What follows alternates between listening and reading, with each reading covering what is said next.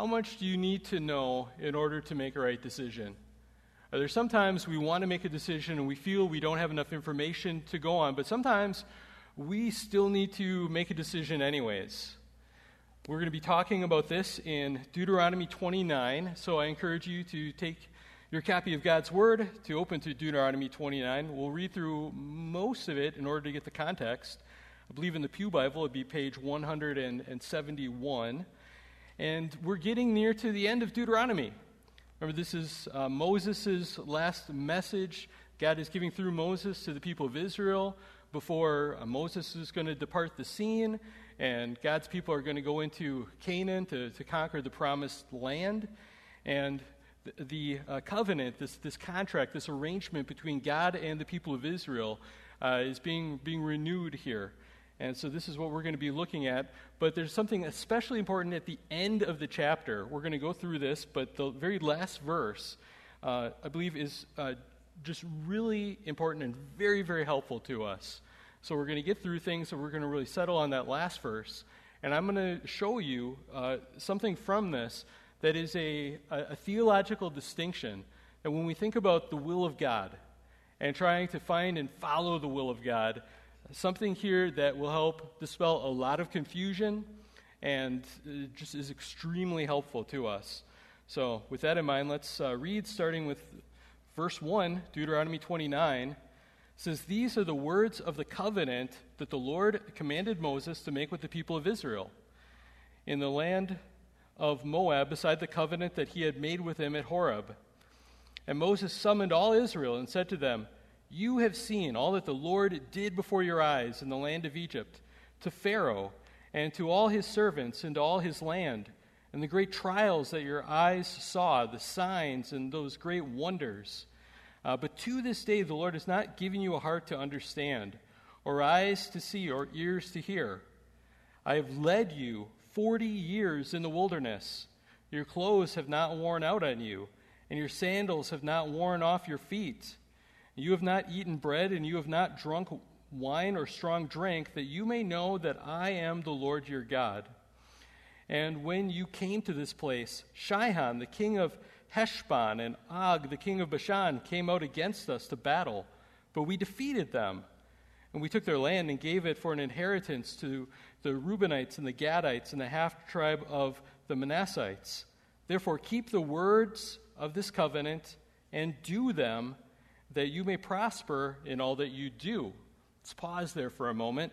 You see, at the very end, he's saying all of this is for the purpose of telling you to, to keep the words of this covenant Okay, so this covenantal arrangement, this kind of contract between God and the people of Israel, this is the Mosaic covenant.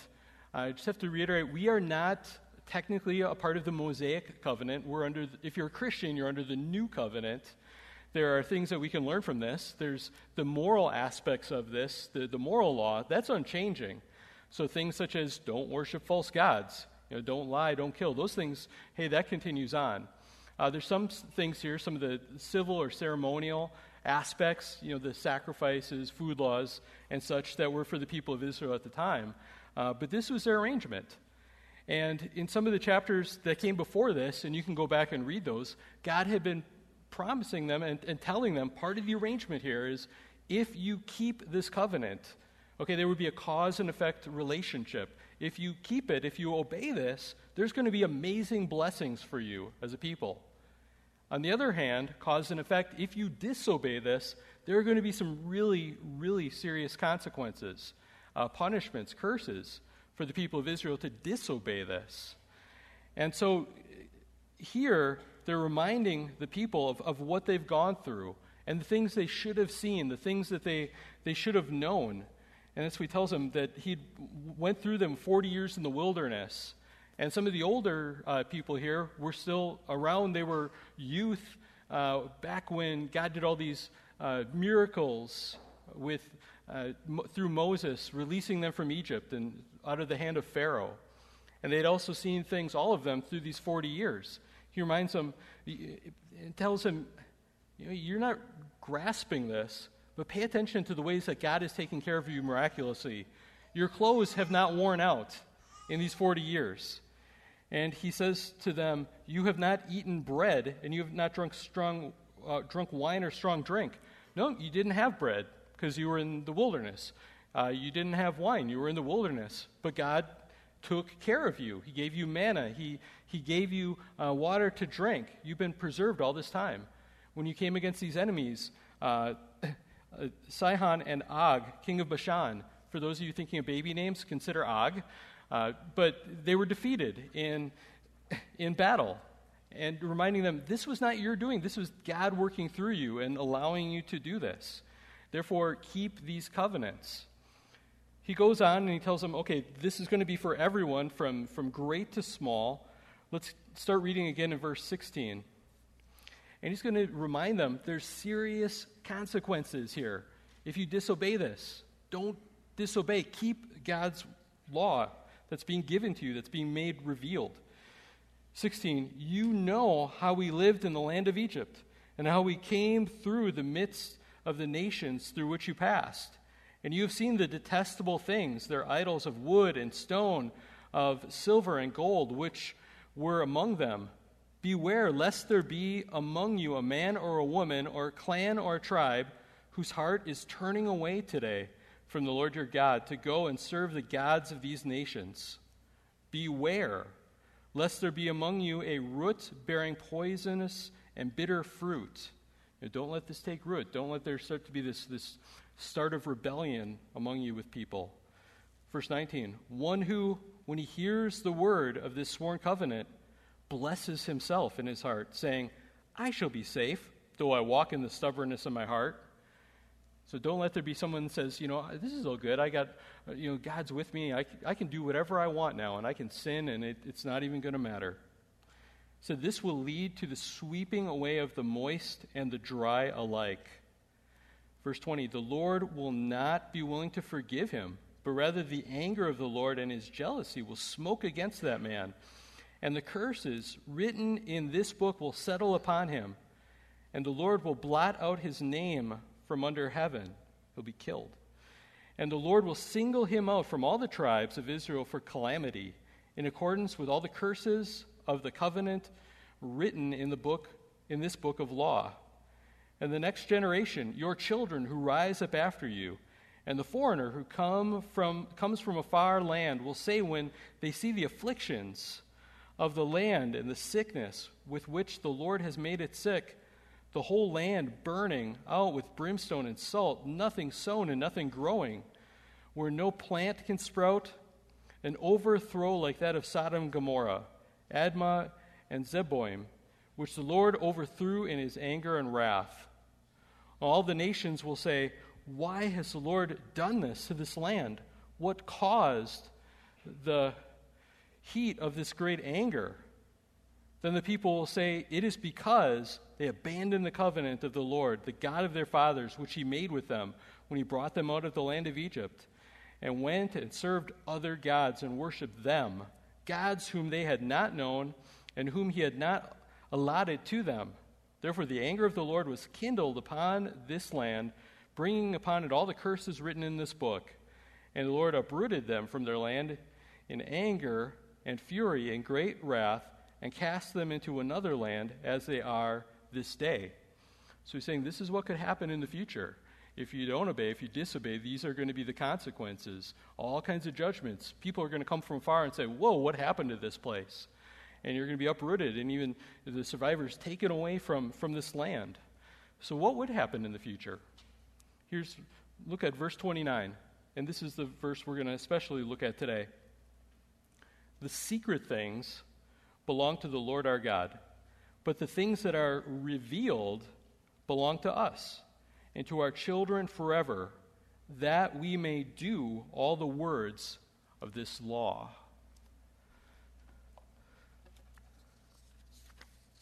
There are some things that God has told us, and there are some things that God has, has not told us.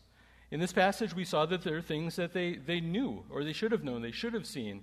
Uh, they should have seen God's who he is, his, his track record in taking care of them, his track record in working in and through them. And one thing that God had made known to them, very clear to them, was his, his law for them to follow. And through starting in Exodus and all the way through Deuteronomy. Uh, the law is given, sometimes repeated, being uh, revealed to them, made very clear. This is what you need to do. God wasn't le- leaving them to guess. What do I do this? Does that please God or not? I don't know. God had made it clear to them. But there are also some things that they would, they would not know. What would their future response be? I mean, how is this going to play out?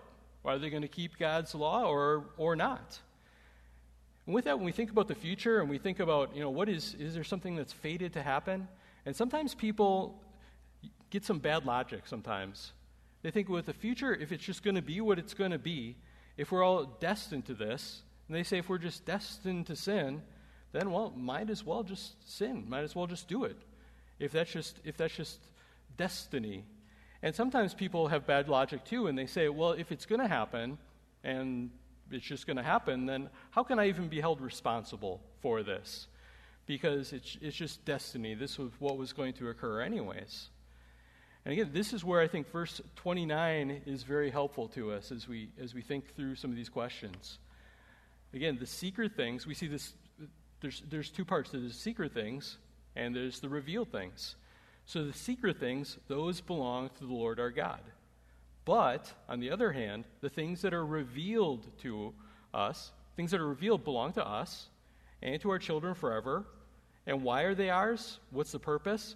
That we may do all the words of this law. So let me pull some truth out of this that we can think about that's helpful, I believe, to us. And the first is simply that we are not responsible for the secret things that God has not yet revealed to us. There are things that God has not revealed. If He wanted us to know them, if we were responsible for them, He would have told us those things. He doesn't keep us guessing on important things. But there, there are things that he has, he has not given to us. And if we don't know them, it means that God has decided we don't need to know them. Or at least we don't need to know them yet. And through humanity, as we see through Scripture, God progressively revealed more and more. We have more information than the people of Moses' day did. Uh, and we have the completed Scripture, but there's still things that we don't know, that we don't have all the answers. Uh, not just that we're not smart enough to figure it out, but that God just hasn't told us these things. There's no possible way we can know these things. Uh, for example, we do know that Jesus is going to return. Jesus has told us he is going to return. Uh, so we know that. We don't know exactly when that will be. And he's told us, you're, you're not going to know. I'm going to come as a thief in the night. So be ready all the time. That's the point of it. But we don't know exactly when that's going to be. And I think there's no way that we can, uh, you know, just find that out ahead of time if he said, I, I'm not giving you that information. There's some of the big, you know, theological paradoxes, some of the, the hard things to understand. We know that God is a Trinity. Okay, there's one God who exists in three persons Father, Son, Holy Spirit. How exactly that works out, still, that's a mystery. There's parts of that we can know, but parts of that, that that's, that's beyond us and God hasn't revealed. Uh, the incarnation, the, the Son of God, uh, came down and became a human being. We, we know that.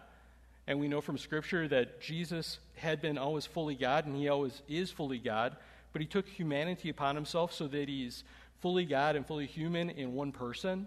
How exactly that works out, that is, that is beyond us.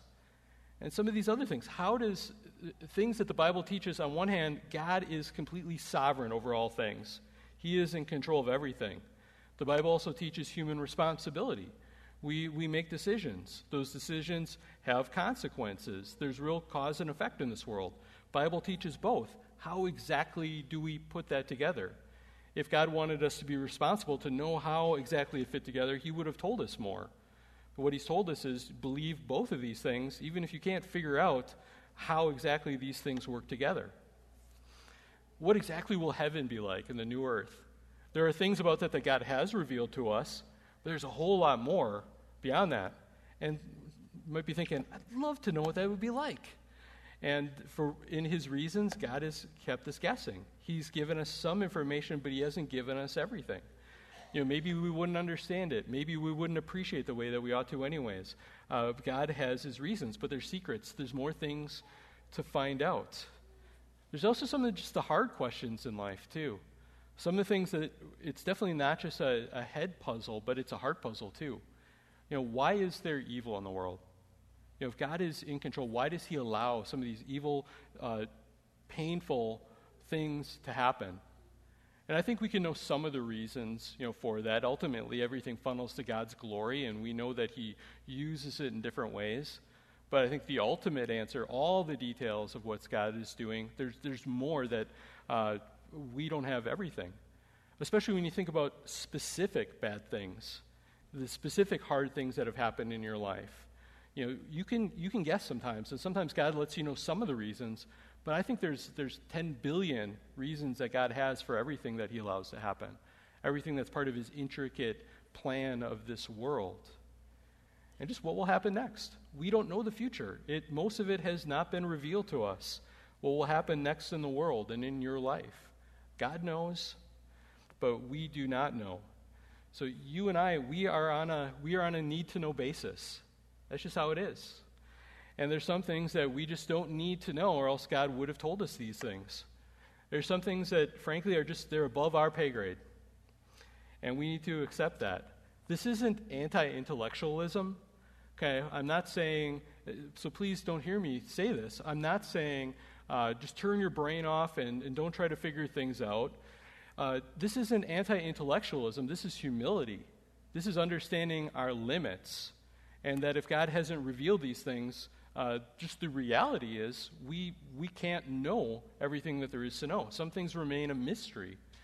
When the Bible talks about a mystery, it doesn't primarily mean something that's just mysterious and spooky.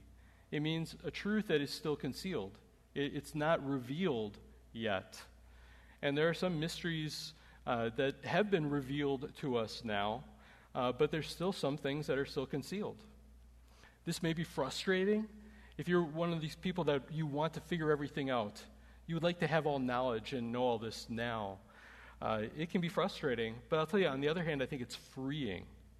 It's freeing to realize that there's some things we just can't know, and God doesn't expect you to have to know these things and He isn't going to res- hold you responsible for things that He hasn't revealed, uh, either by his, his general revelation, His design of this world, or by special revelation, which is the Word of God, and especially Scripture that He has given to us.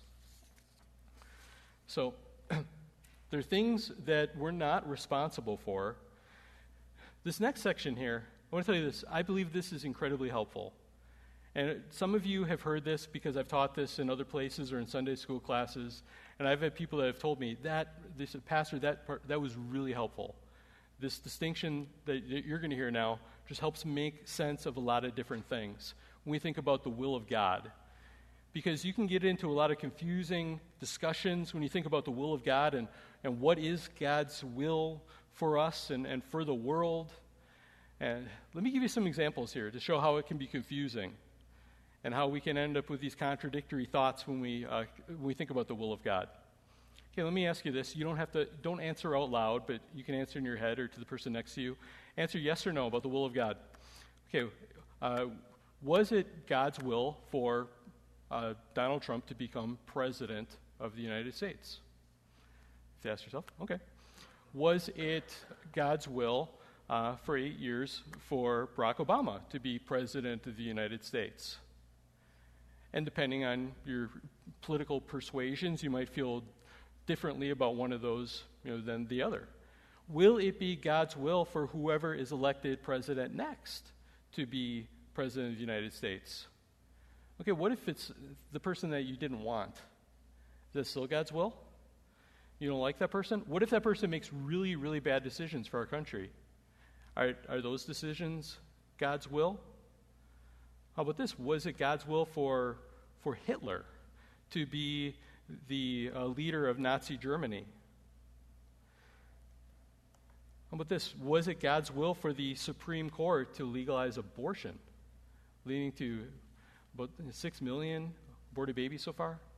Was it God's will for the Supreme Court to redefine marriage so that it's no longer a man married to a woman, but there's other combinations as well? Is, is it God's will for each child that is born to come into this world? Okay, you might be able to answer in your head pretty easy on that. Okay, was it God's will for, in the Old Testament, King David to have a child with uh, Bathsheba, who was married to someone else through adultery. Was that God's will? See where it gets, gets a little bit, little bit tricky here. Um, is it ever God's will for an innocent person to be murdered? What about Jesus Christ to be crucified? The most innocent person there was. And yet the Bible says in Acts 2:23, this Jesus delivered up according to the definite plan and foreknowledge of God, you crucified and killed by the hands of lawless men.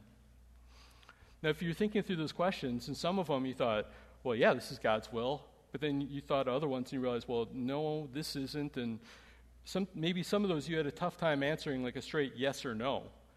That sometimes you said, well, in a sense, yes, but in a sense, no. And so I want to give you kind of a theological resource, a distinction that we can make that I think is completely biblical, that really helps kind of untangle our thinking with this. And I think the way to untangle this knot is to recognize that the Bible uses the phrase God's will or the will of God in more than one way, in two different ways. And I think if we don't recognize that, it's going to lead to a lot of confusion. Because otherwise, you could sin and say, well, it was God's will for me to sin because everything that happens is part of His will. And if it's God's will for me to sin, then I guess it wasn't really wrong. And it was okay for me to do that. But that's, that's weird, twisted logic.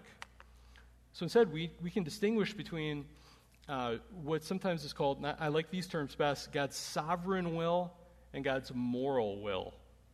That everything that comes to pass is part of God's sovereign will, but not always part of God's moral will. So, God's sovereign will, God's sovereign will is mostly secret until it happens but God's moral will is revealed to us. And so if you're filling in your bulletin outline, this is where there's the, a chart that is there. On the left side, it's going to be sovereign will. On the right side is, is moral will. And I want to just try to explain this and, and make these distinctions. And we'll look at some scripture passages that I think demonstrate this pretty clearly. So we talk about God's sovereign will that really corresponds to the first part of Deuteronomy 29 29. The secret things belong to the Lord our God.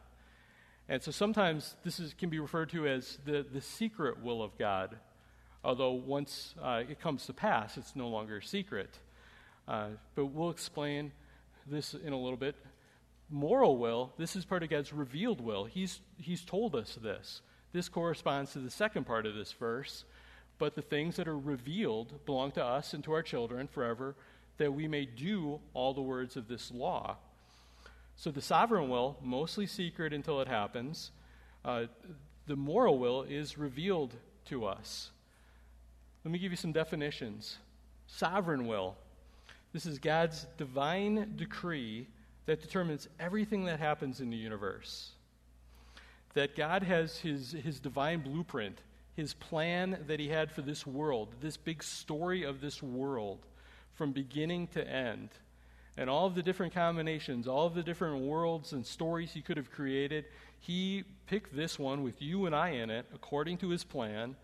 And this is exhaustive, meaning it goes down to every detail, and God determines everything that happens in the universe. This is part of God's, uh, his sovereignty, the divine sovereignty of God that he is ultimately in control of everything.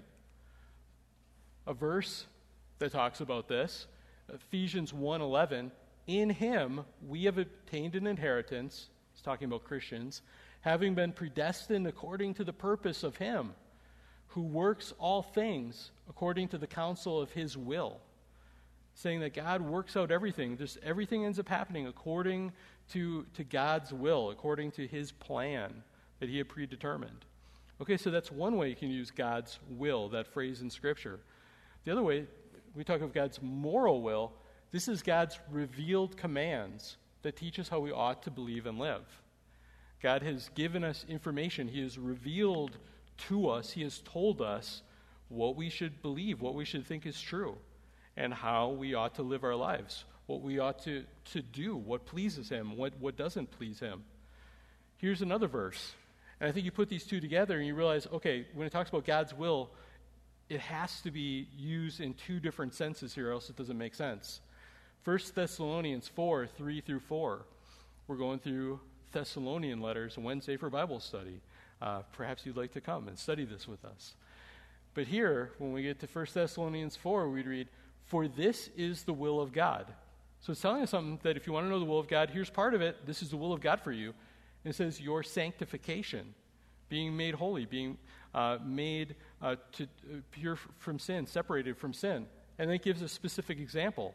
It says that each of you, uh, that you abstain from sexual immorality that each one of you know how to control his own body in holiness and honor.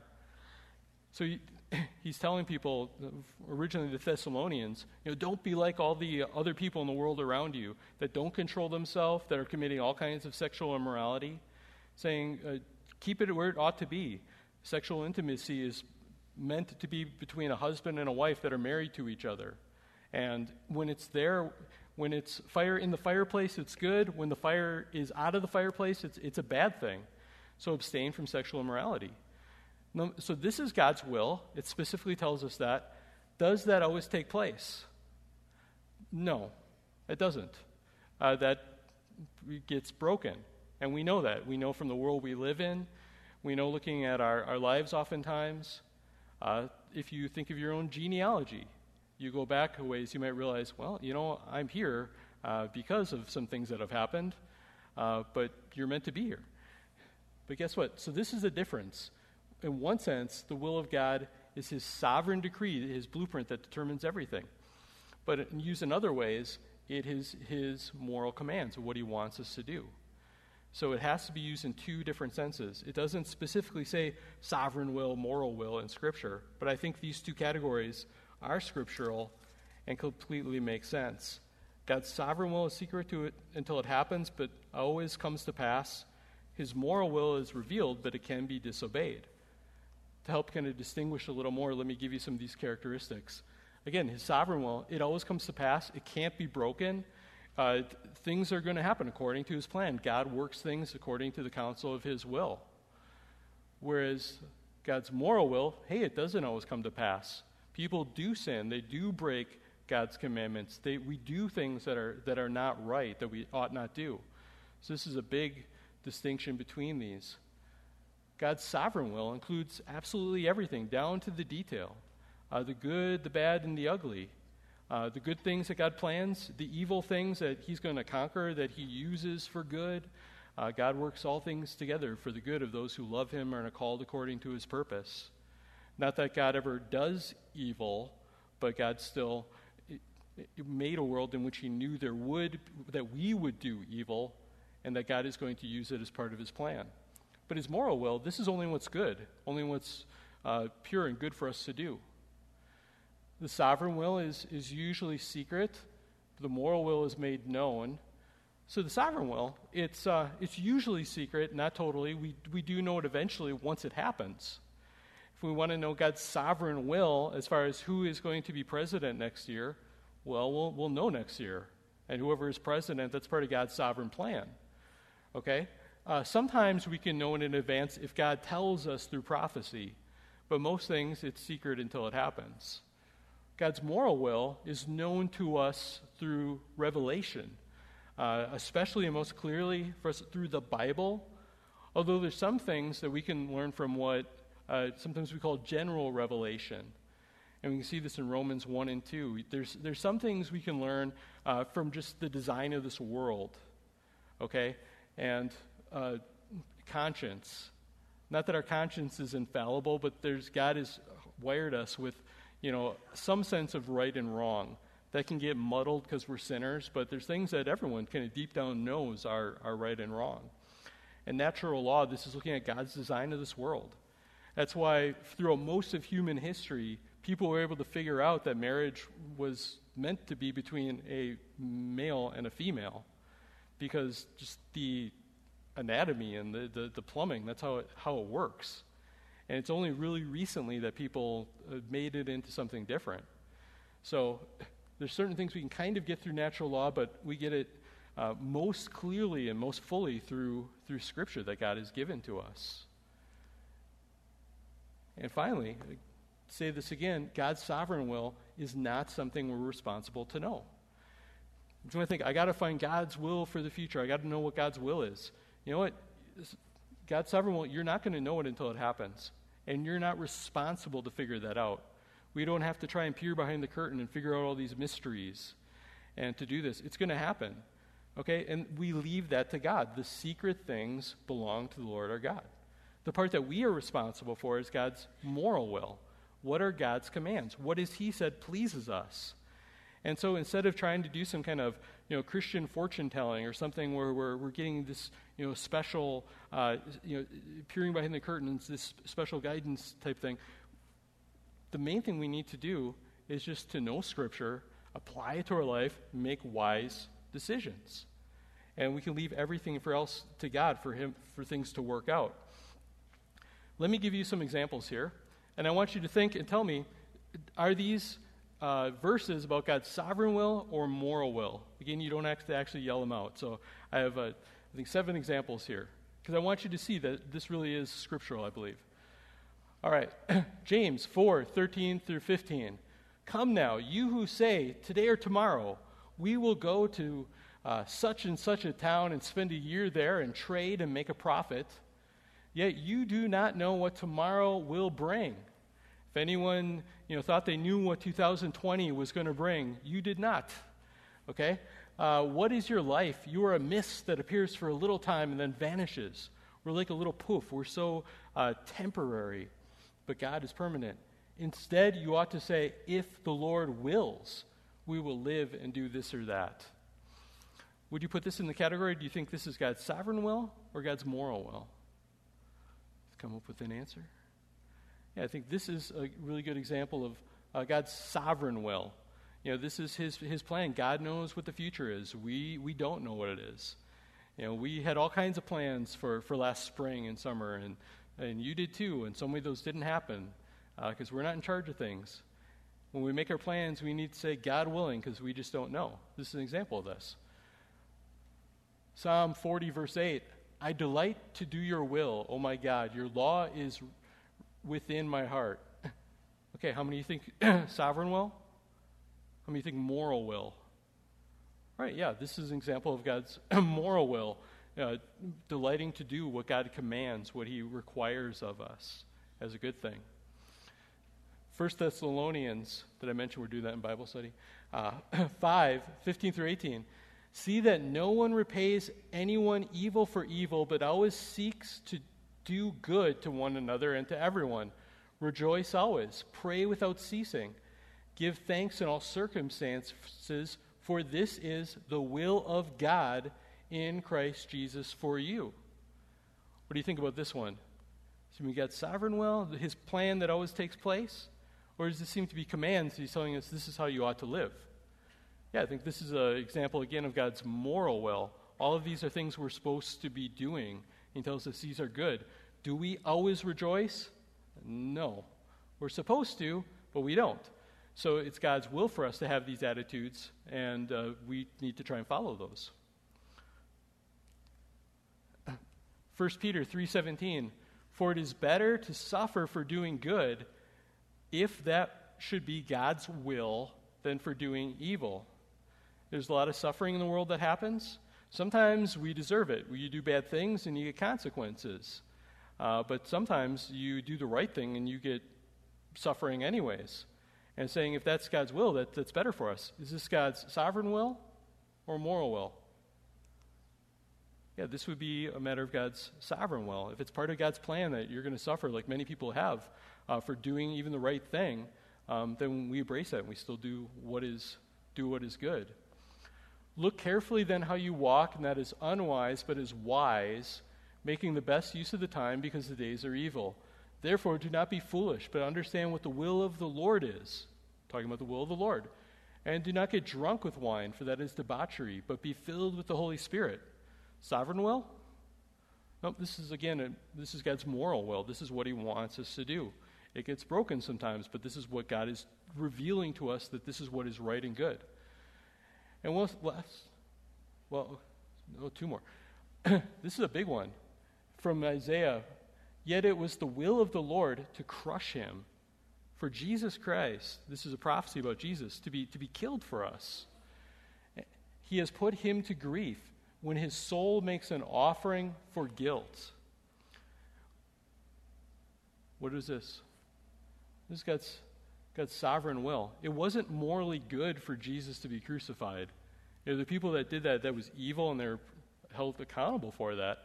But this was part of God's plan, because this was the only way that we could be saved, was by the Son of God coming and, and taking the guilt and the punishment that we deserve, and taking it upon himself for all that believe and trust in him. And then this is the last one from the Lord's Prayer. Pray then like this Our Father in heaven, hallowed be your name. Your kingdom come, your will be done on earth as it is in heaven. Give us this day our daily bread. And it goes on. Let me ask you Your kingdom come, your will be done. Is God's will always done on earth? Uh, this that it's talking about, like it is in heaven. God's moral will is always done in heaven. Okay, there's no one sinning in heaven. But down here, it's not like that. That's why we pray for God's kingdom to come so that we live as He being king, and that starts with us, but it comes fully when Jesus returns. This is an example of His moral will. I think there's no way to have a definition of will that just means one thing and have these things make sense. But if we distinguish between sovereign will and moral will, it resolves a lot of this confusion. It resolves a lot of conflict, too. And I think it really helps us in decision making. Too often, we think we need to know about the future before it happens, and we need to have things figured out. And that can be paralyzing when you have to decide do I take this job, do I not take this job? Do I make this decision, or this or that, or do I not do it? And too often, you know, even Christians resort to some kind of fortune telling. Deuteronomy, Deuteronomy 18 said God was against that, you know, trying to seek omens and these type of things. Instead, what we're responsible to do is actually pretty simple. We seek to do what is right in God's eyes. We look at his commands, we look at his wisdom that he's given us. You know, pray about it so the Holy Spirit helps you. Seek wise counsel from other people. Get a good, accurate look at what's going on around you, and then make a wise choice. Make a wise decision. And then you let the chips fall where they may, recognizing that God is in control of all things. You don't have to know the future. We need to just make wise decisions trying to obey God. And He's going to work out His sovereign master plan. So we go back to the verse and we think about this. If we're not responsible for His sovereign will, His secret plan, we don't have to worry about that. Even though we think that's really interesting, we don't have to worry about that. The other side, the revealed things, they do belong to us so that we obey them. And that's the last point. We are responsible to obey all that God has revealed to us. We know enough to obey. Okay, we don't need to know everything. We think we do. We think, I need all the facts so I can make my right judgment on everything. Here's a humbling fact that we need to realize you are not the judge of the universe. You and I, we are not the judge of the universe. We are not the ones that, that need to all know all the facts before I render my judgment on things. And you are not the one that is the judge of the universe, that you need to know all facts before you render your judgment on what you think is right and wrong. The one thing that we really do need to know, the one thing is for any decision, is what has God said will please him? And then we do that. There's a, uh, a, a Persian legend that I read about that there was this king that wanted to find a loyal servant. And so he hired these two men and he paid them in advance. And he said, he brought them to this well and it had a bucket going down and it had a wicker basket next to it. And he said, Here's what I want you to do I want you to lower the bucket into the well, get, draw water from it, and I want you to fill up this wicker basket. And he said, I'll come back later in the day and I'll check on you. And so they started doing this, and they're putting the, their buckets into the, to the well and, and bringing them up and pouring it into the wicker basket. And they're like, okay, we're supposed to fill this. And they dump the water in, and it just runs through, obviously, all over to the ground. And they do this a few times, and one of the servants says, What is the point of this? Why are we doing this? This is foolish. You know what? I already got paid. I'm not wasting my time doing this. I'm out of here. And so he leaves. The other servant says, Well, was told to do this. I'll keep doing it. It doesn't make sense to me. And he keeps putting his bucket down, drawing water, dumping it into the wicker basket. And he can't fill the thing. The water just keeps running out all over the place. And then eventually he pulls up a bucket and he dumps it in. The water runs out. And at the bottom of it, he finds a, a huge diamond ring. And he realizes, oh, the whole purpose of this wasn't really to collect the water, it was to find the ring. See, there's sometimes when we don't get it, when we don't understand why God is telling us to do something. Sometimes we can figure it out. Sometimes we can get a glimpse of why it makes sense, because ultimately God's rules do make sense. But even when it doesn't, we just need to do what He told us to do, to, to trust Him. I don't get it, but I'll do it. That's what Abraham did. That's what, what Joshua did, marching around the wall. That's what you see time and time again in Scripture. They're not being anti intellectual, but they're, they're following the one that they know that he's the one that he knows what he is doing. What do we call it when you have to trust someone based on their character, even when you can't see all the details behind the scenes? And that's faith. That's what that is. And we can trust God in faith because of his character and his authority and because of his, his track record. Just like the people of Israel, notice that he's the Lord God. He has this track record, he has this character. So we can trust God in faith and we can leave the secret things to him. This view helps us to balance and hold to both God's sovereignty, his plan, he knows what he's doing, things are going to work out, but also moral responsibility. You know, God is in charge of his part. We're responsible to do what God has told us to do. And it is revealed to us most clearly in Scripture. That's what we need to look to. That's what we need to be reading and trying to understand. The hardest part is not knowing what to do, the hardest part is wanting to do it. So often we know what to do, that's the easy part, but it's wanting to do it because we have sinful hearts. Uh, and that's also why Jesus came and he had to die because we are sinners to the core. Yeah, from God's perspective, the future is inevitable, but from our perspective, it's not inevitable. You know, for Israel, what was going to happen? They knew there was going to be cause and effect. If they obeyed, there'd be blessings. If they disobeyed, there would be curses. We are not under that covenant in the same way. But still, the choices that we do make lead to huge consequences. That if we're told, if you die rejecting Jesus Christ, you die without a Savior. And you are held responsible for your sins. The wages of sin is death. And you'll stand in judgment before a holy God uh, being condemned for our sin. But on the other hand, if you turn in faith and receive Jesus Christ as your Lord and Savior, then we're given righteousness because of Him. We're given the credit for His perfect life and His, his, his death and resurrection for us. We're given salvation. And then we can live for Him, not to earn our salvation, but because in love and gratitude we want to please this God that we've come to know. Let's pray. Lord God, our Father, we thank you so much. We come to you and we acknowledge that you are the, the great and sovereign one. You are in control of all things. Uh, we thank you for your great plan, Lord God. And we don't understand it. We don't know what's going, everything that's going to happen next. We don't know most of these things, Lord. But what we do know is that you can be trusted, Lord. We know that you are good, that you are true, and that you know the reasons for the things that, that you have revealed and told us. Lord, help us to be attentive to your word and what you have revealed.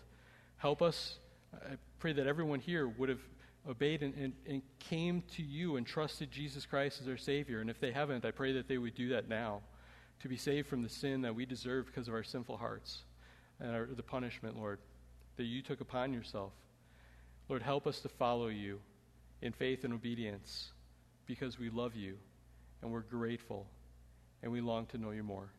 In the name of Jesus Christ, our Lord and God, we pray. Amen.